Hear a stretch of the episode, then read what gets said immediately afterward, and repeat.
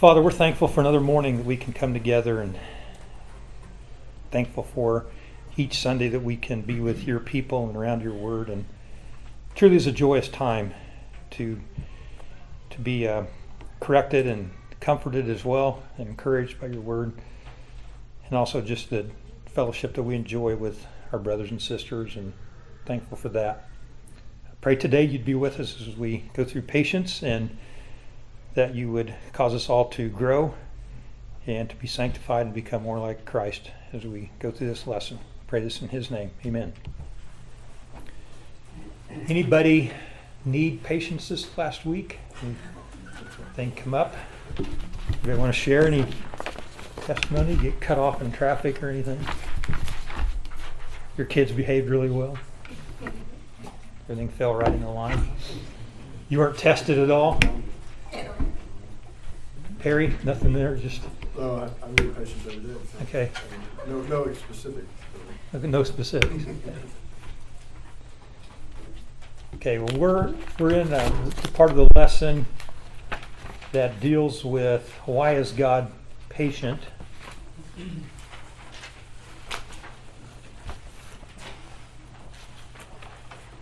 I think that was point number three, and we're on the part where it talks about kindness though provoked. God is kind though provoked.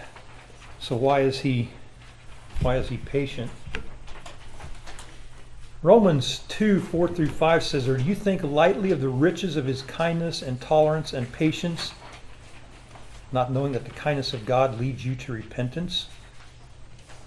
So he is patient because he knows that it's his kindness that will lead us to repentance. I wanted to read just a little bit out of the book, Excellencies of God, which I highly recommend to you all, especially on the topic of patience if you want, want some more in depth on that.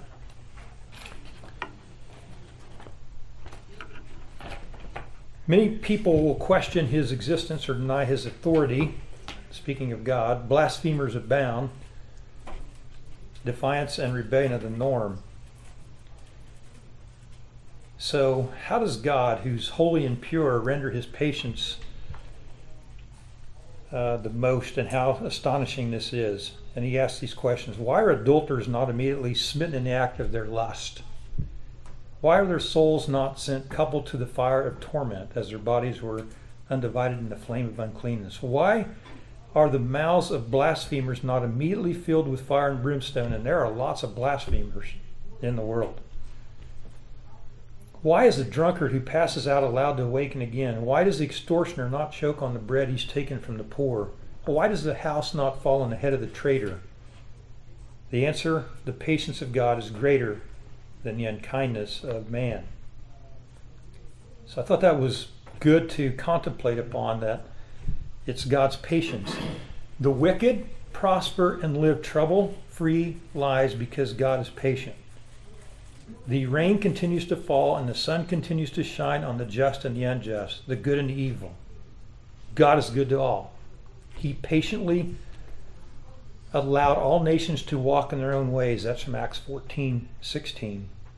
Yet he did good, the Apostle Paul told the Lysterians. Nevertheless, he did not leave them, leave himself without witness in that he did good, gave us rain from heaven and fruitful seasons, filling our hearts with food and gladness. What holds his justice, his wrath, his anger and just anger in check? His patience. And that's displayed in his kindness towards us.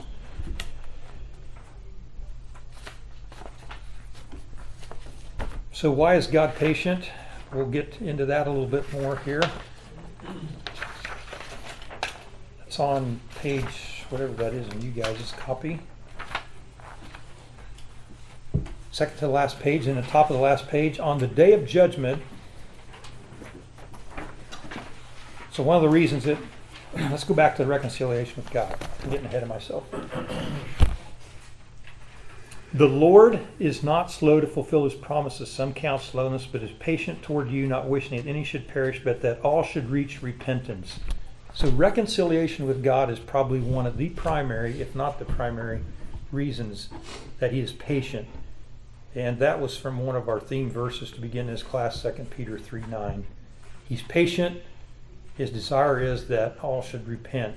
And if he wasn't, none of us would, because at the very act of our first sin, we would be done. I thought this other reason was a very good one, so that the equity of his future judgments may be seen. On the day of judgment, the accumulated offenses will be so great that when patience relinquishes and wrath is released, God's righteous judgment will be revealed. Romans 2 5. And I find the, the word righteous judgment is key here. He will be right in his judgment to pour out wrath on those who have not repented. So part of his patience is to show the justice and the equity of his future judgment.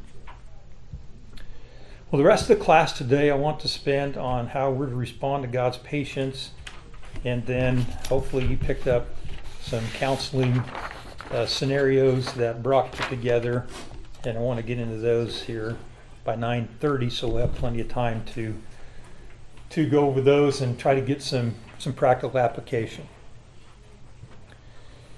So, how are we to respond to God's patience? I borrowed some of these from the book, uh, "The Excellencies of God," because I thought they were they're really they're really good. We are to respond to God's patience, knowing that we have been warned, we've been cautioned. Would be another word. We've been alerted. If you guys want to turn with me to 2 Peter chapter 3.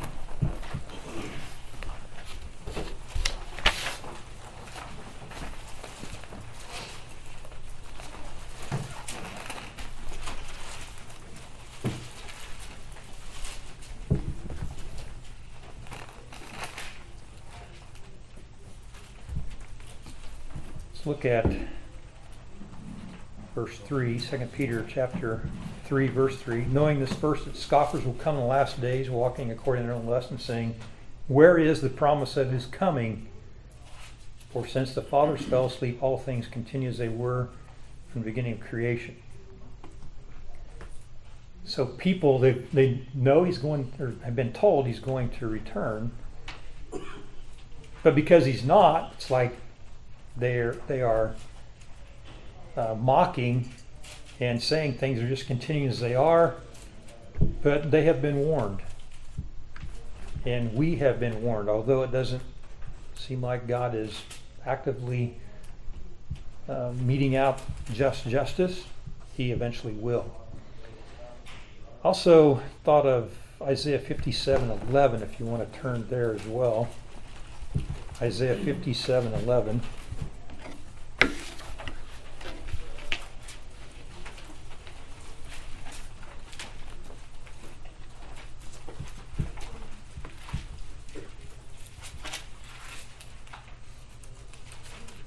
God saying, Of whom have you been afraid or feared? That you've lied and not remembered me, nor taken it to your heart.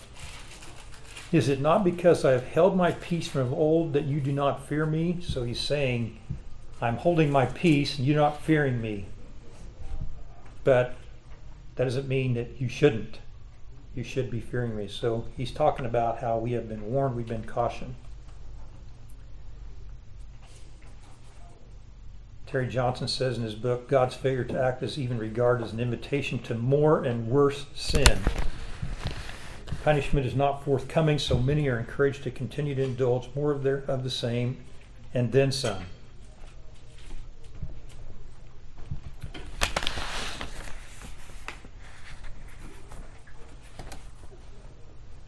Another response to God's patience would be comforted.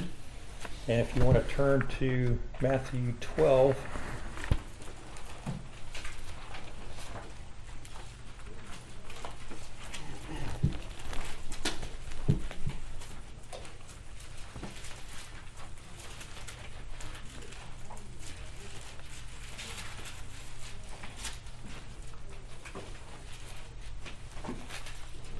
look at around verse 20.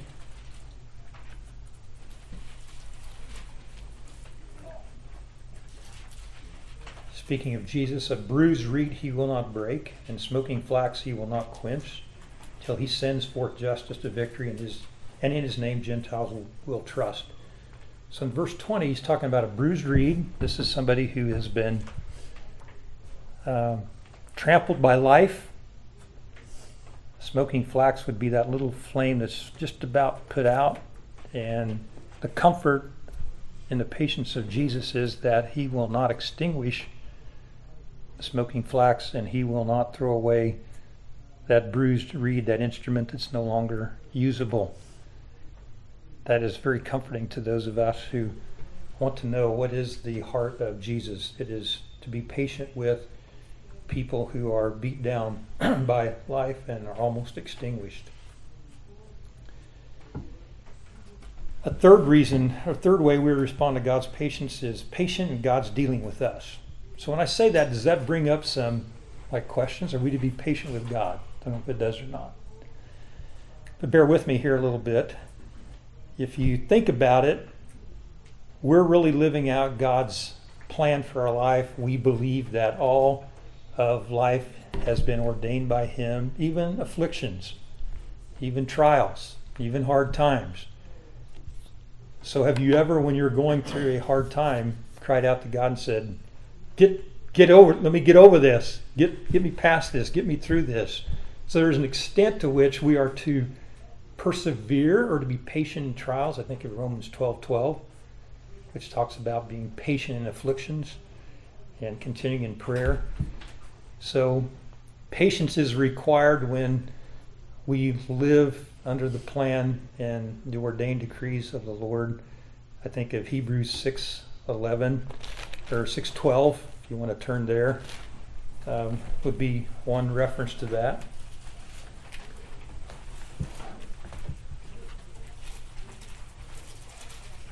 Hebrews 6:12.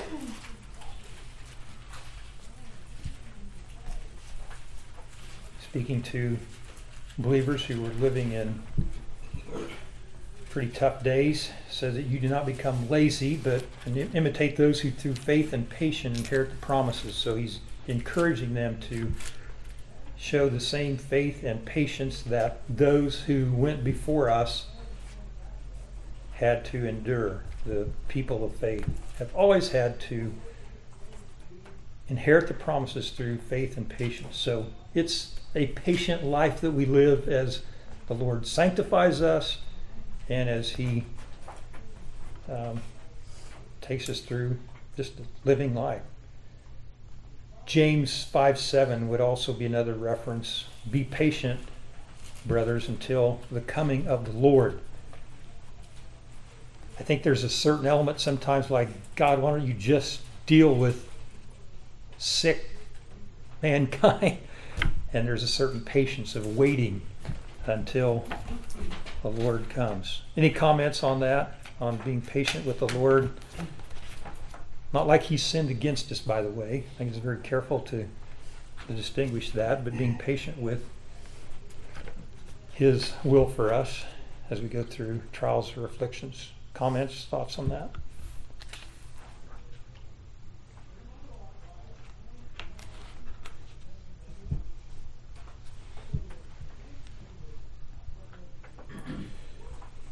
Okay, other word, ways we're to respond to God's patience is we are to replicate his patience. Ephesians 5 1 says, Be imitators of God as dear children. Can't get any clearer than that. We are to imitate God as his children. And Colossians 3:12 put on long suffering, which we said is another word that is often used as patience as well, long suffering, slow to wrath.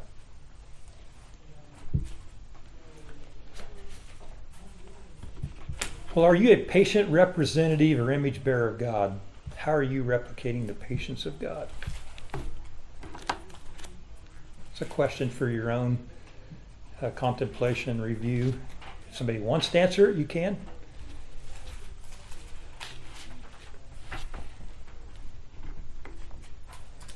Well, let's get into that a little bit because I want to get into the practical side of this. In what way is the Spirit produced fruit of patience central and vital in biblical counseling? What are some verses of Scripture that teach the centrality of patience in counseling one another? So there's a bunch of them, but I just thought I'd throw that question out there to you all. Like when you're loving other people, counseling them, discipling them, what are some of your go to verses that you use to deal with people?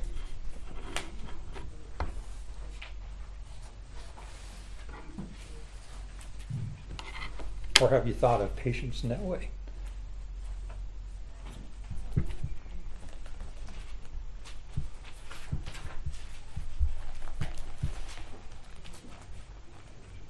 What's your question, Doug? Sorry. What are some verses of scriptures that teach the centrality or the need for patience in counseling one another?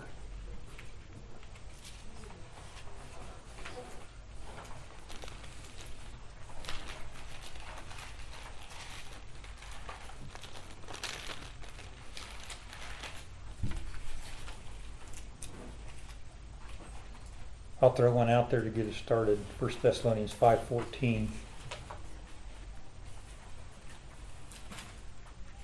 says, "We exhort you, brethren, warn those who are unruly or disobedient, comfort the faint-hearted, uphold the weak, and be patient with all."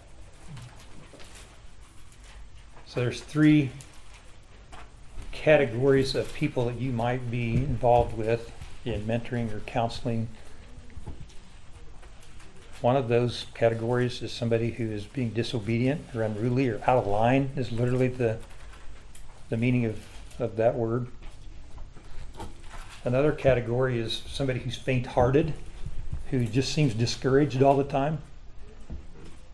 Another category would be somebody who's weak in faith.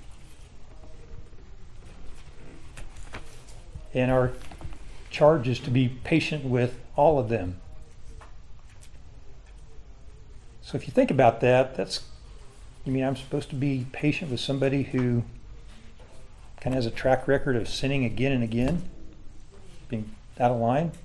You mean I'm to be patient with somebody who always seems depressed and discouraged?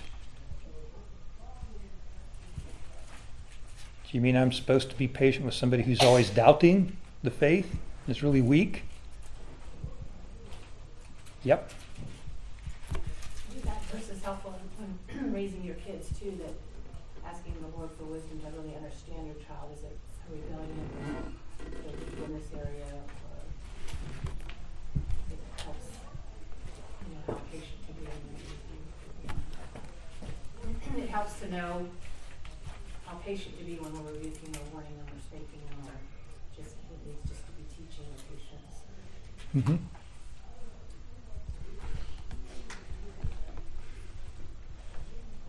I would guess that most of us are not godlike in this area. like, you need change, you need change now. You need change because I said so. God's word said so. Or says so. Second Timothy two, twenty-four through twenty-six is a good one, talking about that we're not to be quarrelsome, and then, Can you read that whole thing? sure. That's my favorite. This is my favorite go-to section of scripture when it comes to patience. If you The read Lord's that. bondservant must not be quarrelsome, but be kind to all, able to teach, patient when wrong, with gentleness correcting those who are in opposition, if perhaps God may grant them repentance, leading to the knowledge of truth. And they may not, come- they may come to their senses and escape from the snare of the devil, having been held captive by him to do his will. God does the work. So what about the that verse? Those verses, Amy. If perhaps God may grant hmm he needs to open their eyes and it takes it's not a microwave it's not Yeah. instant Second Timothy what? Two.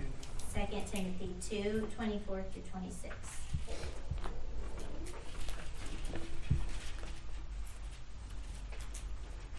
As an elder here for for years, that that particular section of scripture has been so so helpful.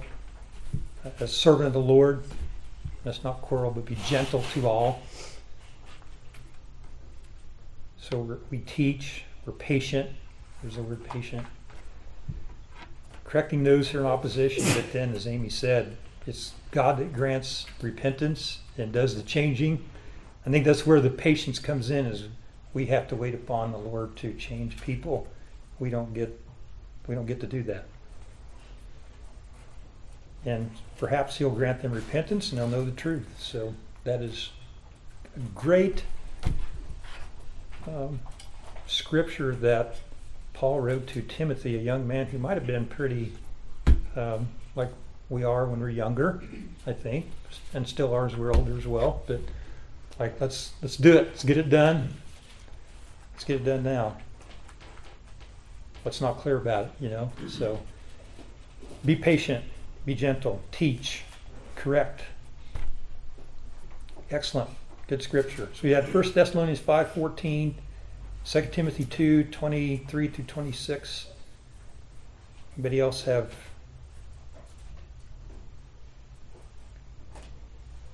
anything that they want to bring up?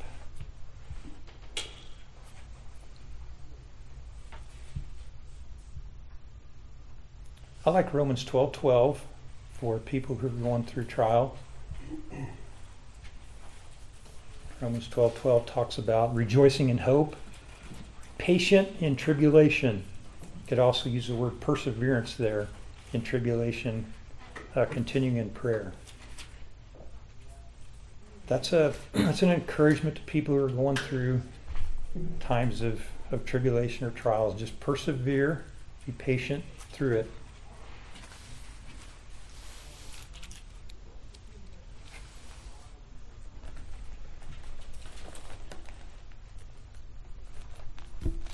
Anybody else have some scriptures that you like?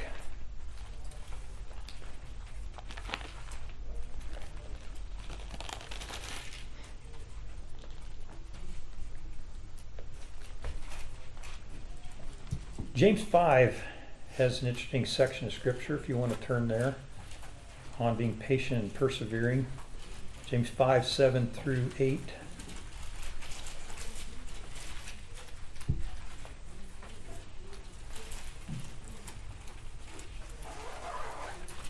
Somebody want to read that? James 5 7 through 8.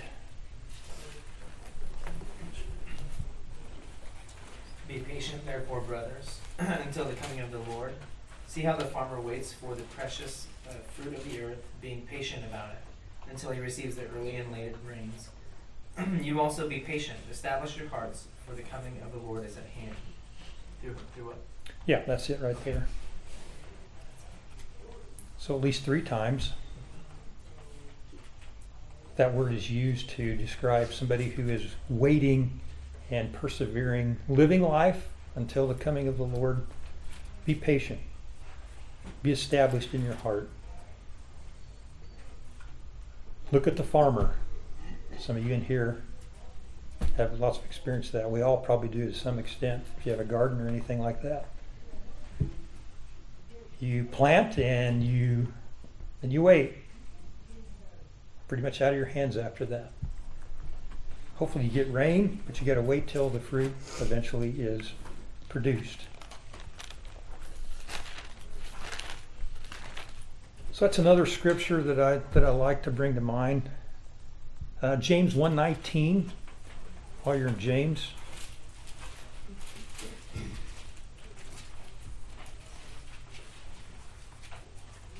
So then, my beloved brethren, let every man be swift to hear, slow to speak, slow to wrath. So that the implication here is we are to be slow to get angry. That would be a patient person as well. I take our daughters like to Ephesians four thirty two sometimes when they're picking at each other and like not something that specifically mentions patience, but I think the characteristics brought up like tend toward the patient person, but it says be kind to one another, tenderhearted, forgiving one another as God in Christ forgave you. And a lot of times people are just kind of nitpicking at each other in our house. It's kind of a, guys, be kind, like, Mhm. and, and look towards how you've been forgiven. Yeah. And I think that helps. Yeah, it's a good one.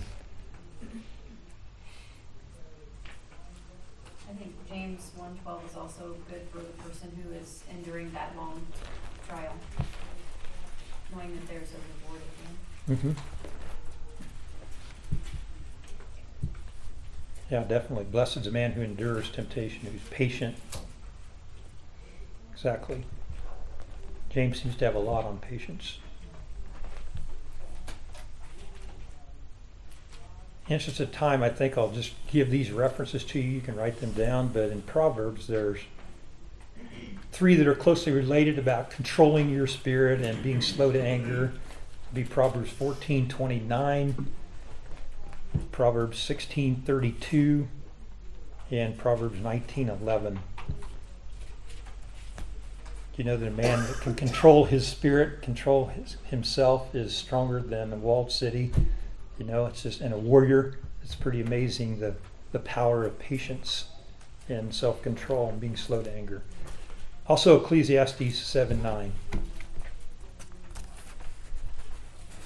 So I just want to do a summary here. There's nothing which so certifies the genuineness of a man's faith as his patience. Let us then withhold harsh judgment. Let us then withhold condemnation. Let us then be mild, compassionate, and forgiving in our responses. Let us then be patient with all, not some, not most, but all, as the Apostle Paul instructs us, 1 Thessalonians 5.14. That's from Martyn Lloyd-Jones, the book Spiritual Depression. And I, I like that as a good good summary for the patience of God and being patient. So I want to spend the rest of our time going over some counseling cases and all of you in here put on your counseling and experience and your wisdom from from life and let's counsel one another today because you may see yourself in some of these situations.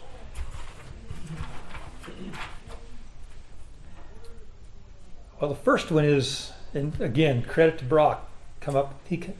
I thought maybe he was getting some of his examples out of a book or something, but he he.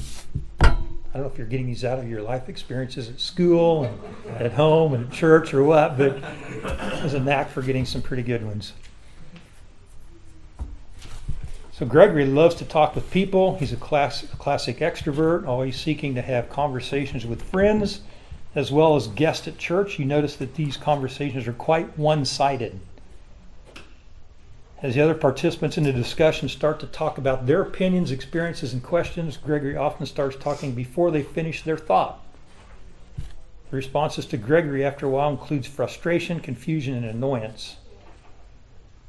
Probably that kind of guy when you see him coming, you try to find something else to do. I don't know. As you sit down with Gregory to address this pattern you have noticed, he interrupts you three different times thinking he knew where you were heading with the conversation, only to guess that you wanted to talk about his job, his wife, and finally his need to talk to different people make them feel welcome. How do you counsel Gregory?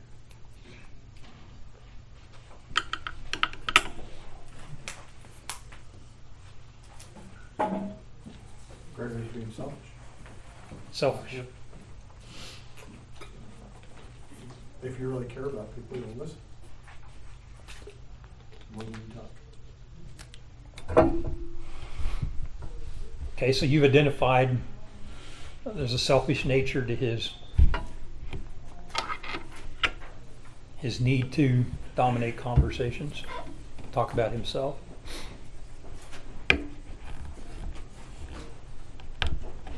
It's good.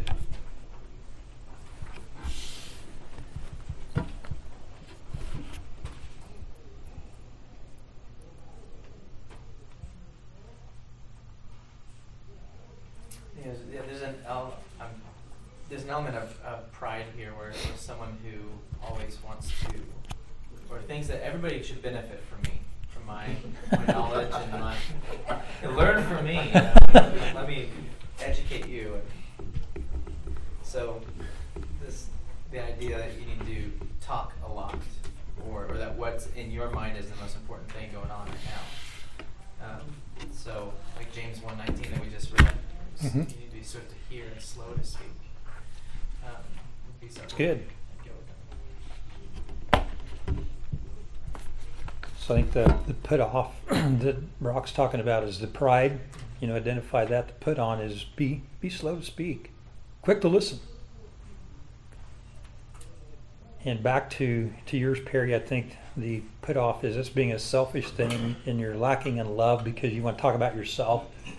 So love doesn't boast or brag or those kinds of things we can get from 1 Corinthians 13. So put on love. You love other people by listening to them, by being interested in them, not thinking they should be interested in you. That kind of thing.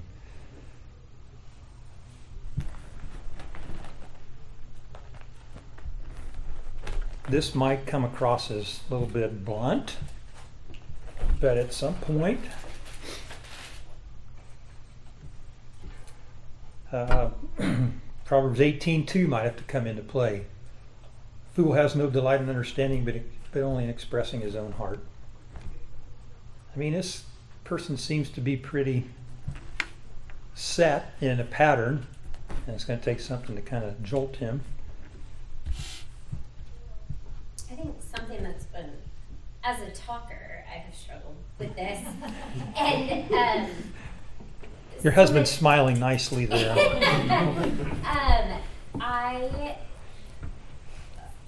I went up to somebody, something really hard had just happened in their life, and I ran up to them because something not as hard as theirs had happened in my life that, that week, and I blurted that out without even asking, without even mentioning it to them. And they looked at me and they said, Do you realize what you just did? And I hadn't. I had no idea.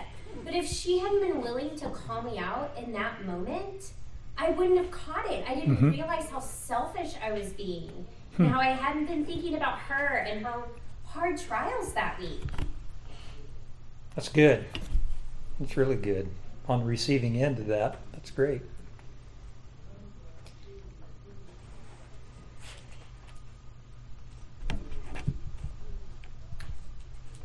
So, do you have to be? Are we going to have to be patient with Gregory? Think that habit will die quickly?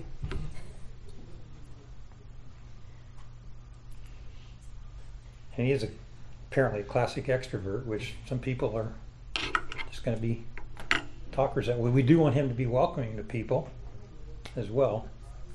He's got strengths. He just needs to learn how to use them. There you go.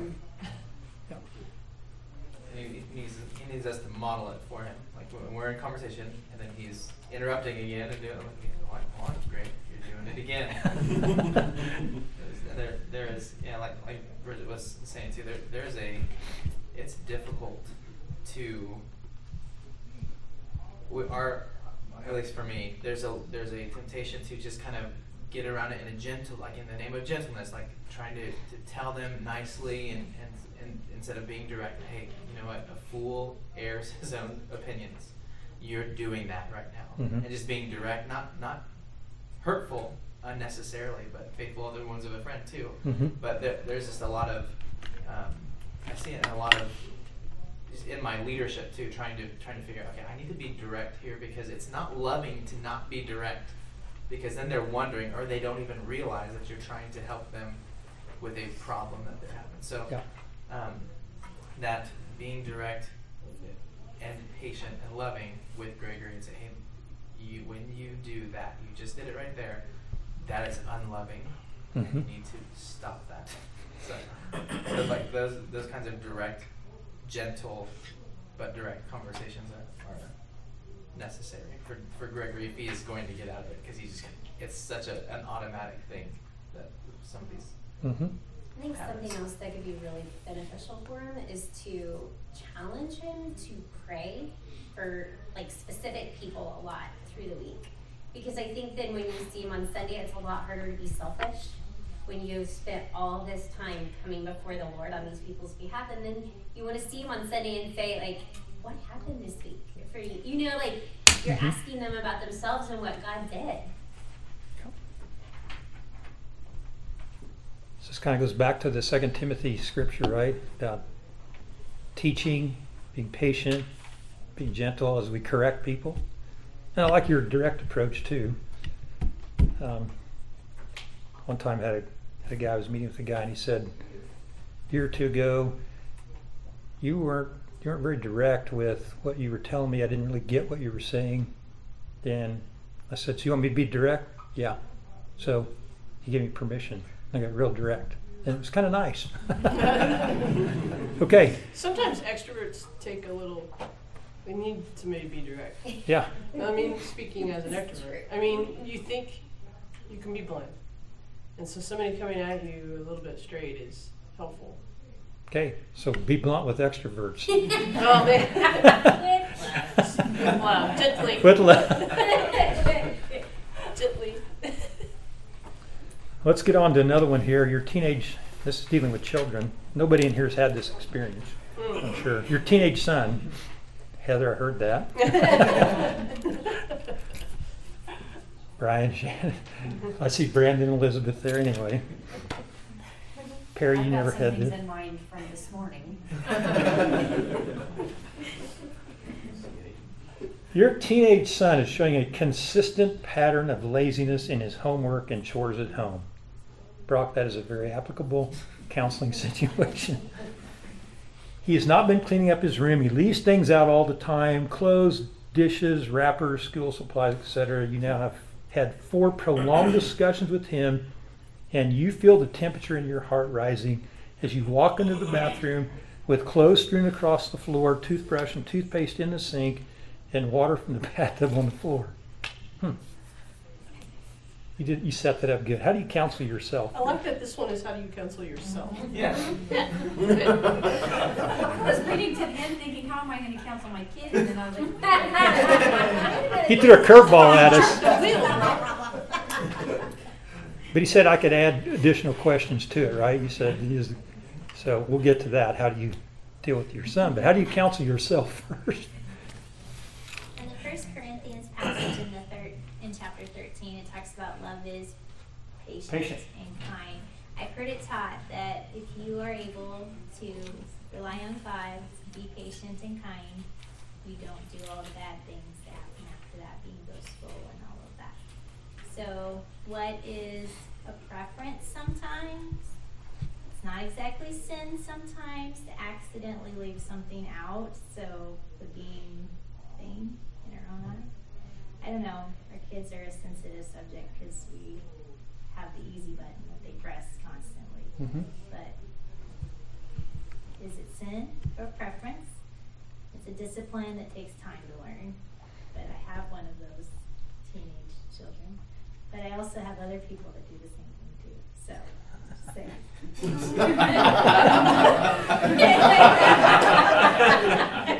No comment. It's easy to have the button pressed really quickly. The things that are not exactly sin, preference, pick it up. God sees, He knows. I'm counseling myself. Has this crossed over from preference to sin into they're now disobeying? Right, if you've told You them. took, Right. have more conversations. Very So has this clear. become a disobedience issue Right. from your child? So perhaps it has. They've been told four prolonged conversations. But since I'm counseling myself, I'm going to remove the log from my eye first because I was probably that person before and still am. Who sometimes leaves the laundry on the floor. I think the other thing that you have to ask yourself is have you been consistent in training? Yeah. Because you can have four prolonged conversations, but if you're letting it go in between those conversations and then you're just waiting until you get irritated to have the next conversation, that's not consistent Mhm. or loving. Yeah. I go back to the pattern of the Second Timothy chapter 2, 23 to 26 again. Teach, correct, gently, kindly, patiently. So that's what I would counsel myself. Okay, maybe God will grant this child repentance, change. Maybe they'll quit doing this and start doing this. And I'm going to continue to teach. Maybe there's consequences too. Mm-hmm. So Also remind yourself that God has been patient with you. yeah, And if I'm a, if He's my example, if Christ's my example, then yeah, I need to. it's excellent. same patience. Because right now, there are things in my life that he's told me over and over mm-hmm. again. More than four times. More than four times. That's good counsel. I liked Elizabeth's counsel to, you know, look at your own, look at yourself, and that's kind of what you're talking about, Joe. Look at the log in your own eye. I've always said this that correcting someone else should be the most sanctifying and correcting thing in our own life if we do it biblically, because Jesus said, first, before you go, you take out the log in your own eye. So then you'll be able to see clearly the splinter in your brother's eye. Any other comments on this? Okay, in dealing with children, B, your daughter is fearful and anxious about new experiences, even if it involves family members or her friends. She will start crying when you try to prepare her for what's coming, but then she worries about it for the rest of the day. So you're kind of caught, right? Do I prepare her or not? After talking to her about how God is a present help in trouble and about how Jesus said that the Father cares for us more than the birds of the air and the grass of the field, she continues to cry and tell you she doesn't want to go. You're losing patience. How do you counsel her?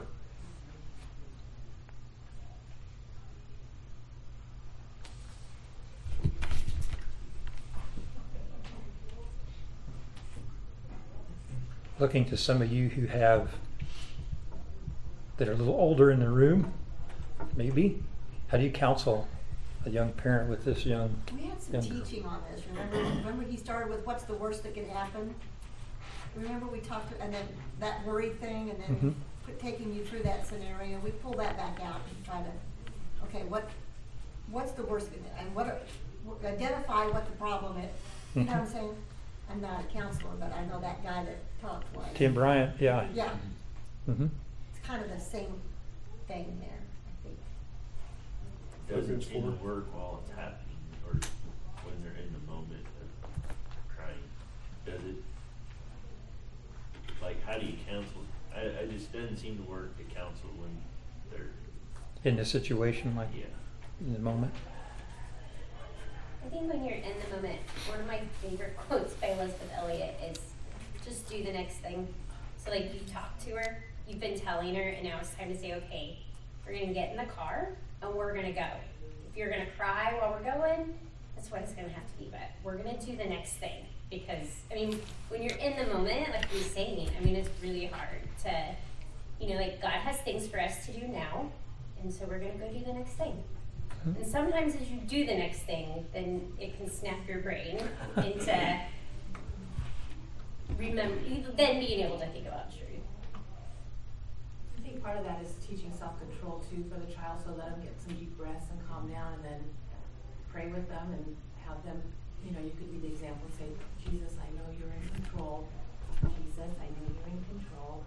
You know, and then just have them repeat a prayer that's a calming, trusting, and if you have to do that three or four times on the, you know, that day, or you're practicing them coming to Christ and trusting them for things that they're fearful about. And then also perhaps saying, we're still gonna do the next thing, we're not, not going because Mhm. we're afraid. Yep, that's And good. I think too, you have to be careful because we can train girls to be manipulative with their emotions hmm this way. Um, I've, everybody knows we have five sons, but we have one granddaughter who didn't take much to learn that this was an effective way to get what she wanted. I am better. He's better, but he didn't I realize will put it was on the even record what happening. just happened. But I think he didn't even see like, I think we we are afraid of crushing maybe little girls or making them. Tears and little girls Uh, terrible. are very heart softening, right? yeah, but I just told her, I said, you're trying to get what you want by crying and making people feel bad. Then that's not how we work. you know? And she was three or four, and she kind of, uh, that kind of snapped her out of it. Like, uh, that doesn't mean she didn't try again, but. I think verbally then praying out loud as well is better than you praying, if you can get them to do it. You know, even if it's just a sentence, it makes it actually go into their heart and thinking, and they're not just listening or paying attention to their crying or worry. They actually have to say things that actually changes. Mm-hmm. That's good. Well, I think it's good that you guys are talking about practicing it with little things because it starts there with just the little normal things that they get anxious and cry about because eventually it's gonna be something big. Mhm. And if you can't handle the little, you're sure, little, you're sure not gonna be able to handle the big. It's a, it's good, to those little things, learn to pray, learn to do- use scripture early so that when something bigger and you're, and nobody's around, you've got that to help. Yeah. I Teach- think the one thing I learned in retrospect with my daughters is that I should have spent more time listening maybe to what was going on in their life uh, to make them anxious or irritable. You know, uh, I was real good at taking out scriptures and Preaching. preaching to them. Yeah, I was real good at that, thinking, okay, now I solved that. Well, no, I didn't get to the root of the problem. Mm-hmm. Yeah. That's good. I just remember my dad always saying like, it'll be something new tomorrow. But it was like, but this is really big right now. And so actually wanting someone to listen and hear you through that and not just like rushing you to the next thing, but wanting to take that time to hear what is your problem. So here's good to listen, find out what's really going on. Here it's good not to be manipulated by tears. Here it's good to pray. Uh, I think the preaching, teaching part is an element, though, that comes into it. If it's done with the other things combined, I think of the words of Jesus about, you know, not uh, worrying about tomorrow. There's, you know, that's what often happens. And one of my favorite Elisabeth Elliot statements ever is don't forecast grief, which is what this little child is doing, is thinking something bad's going to happen. More than likely it's not, right? So we are to quit forecasting grief like we're sovereign or we know what's going to happen. We don't. I think it's also helpful if you know stories about people who have, like, if your children have learned the stories about people who've gone through really difficult things and come out shining on the other side. Mhm. Just to know that the trial doesn't have to end with, they don't have to be afraid of the ending. I think that's good. That should build some hope and courage in them to like, good can come out of this. In fact, it always does. There's always good that comes out of it. I like that this says that they prepared the child, because I had regrets of being in such a hurry that I didn't, well, we're going, and, you know, too bad, get in the car, you know, not having that, taking the time is a regret they prepare ahead of time, like in the morning, we're going so-and-so tonight, so that you have time to teach. Is that, I mean, how many parents have time, you know, you're. But then they fret about crying it. Right now, on work, get in the car, we got, we're late, you know, it's just like, it's hard to be kind and gentle at that moment. There's, I don't agree with a lot of what Dr. James Dobson says, but some I do. And he I've got great advice for parents of, I think he said at this time of teenagers, get them through it. And there's an element of patience there, like just keep moving ahead and just keep teaching and modeling. And there's some truth to that. And teaching and modeling and putting them around other people who are going to do that. Like, Mhm. make them go to youth group every single youth group day. Yeah. You know, like, let those adults speak into their lives. Yeah. Put them around God's word and God's people. I've never been in the assembly of God's people around God's word when I didn't benefit from it, ever. So that's a good good point, Would, Richard. would some of it, like this isn't told us in the scenario, but like I think it comes back to like the talking, asking the questions, what you know, what's the worst thing that can happen, and kind of getting to the heart of why they're, what's worrying them or causing them anxiety. But I think for some kids, they feel a lot of pressure to either either the kid themselves is kind of a perfectionist and like Mhm. I don't want to mess up, or they have parents that are perfectionists and the kid's afraid, well, I don't want to disappoint you. So an element of just as a parent, and no matter what you do, like as long as you do your best, I'm I'm gonna be really happy with that. I'm gonna support you. Love you. Dan, you bring up a good point there. It could be the fear of failure and because of a perfectionistic, like really want to do well. Yeah, that could be an element too. We really haven't explored.